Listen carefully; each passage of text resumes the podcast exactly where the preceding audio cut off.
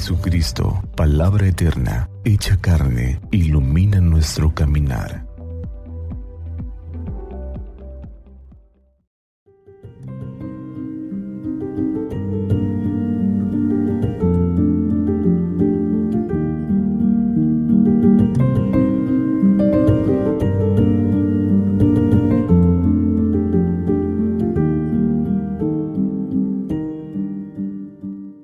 16 de enero de 2023, lunes de la segunda semana del tiempo ordinario, del Santo Evangelio según San Marcos. En una ocasión en que los discípulos de Juan el Bautista y los fariseos ayunaban, algunos de ellos se acercaron a Jesús y le preguntaron, ¿por qué los discípulos de Juan y los discípulos de los fariseos ayunan y los tuyos no? Jesús les contestó, ¿Cómo van a ayunar los invitados a una boda mientras el esposo está con ellos? Mientras está con ellos el esposo no pueden ayunar, pero llegará el día en que el esposo les será quitado y entonces sí ayunarán. Nadie le pone un parche de tela nueva a un vestido viejo, porque el remiendo encoge y rompe la tela vieja y se hace peor la rotura.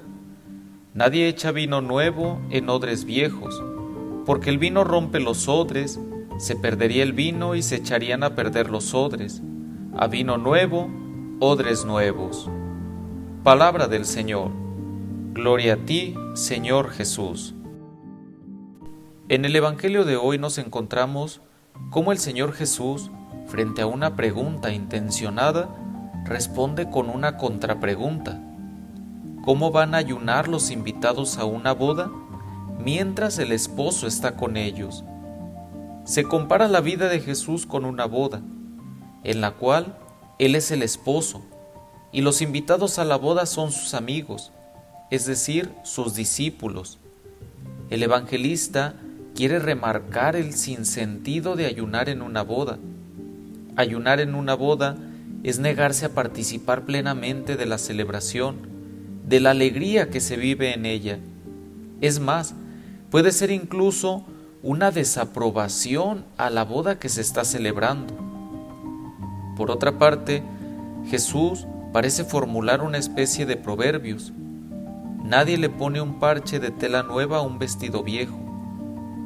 Nadie echa vino nuevo en odres viejos. A vino nuevo, odres nuevos.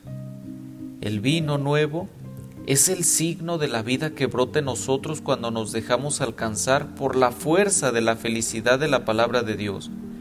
Que esto conlleva a un cambio de vida, a una conversión de nuestra vida en su totalidad. Y esto quiere decir que si aceptamos la novedad que nos trae cada día la palabra de Dios a nuestra vida, es aceptar a Jesús como aquel que nos llama a ser parte del reino de Dios que es justicia, paz y alegría profunda para todos. Que Santa María de Guadalupe, nuestra Madre, nos cubra con su manto y que iluminados por la palabra de su Hijo tengamos un día lleno de bendiciones.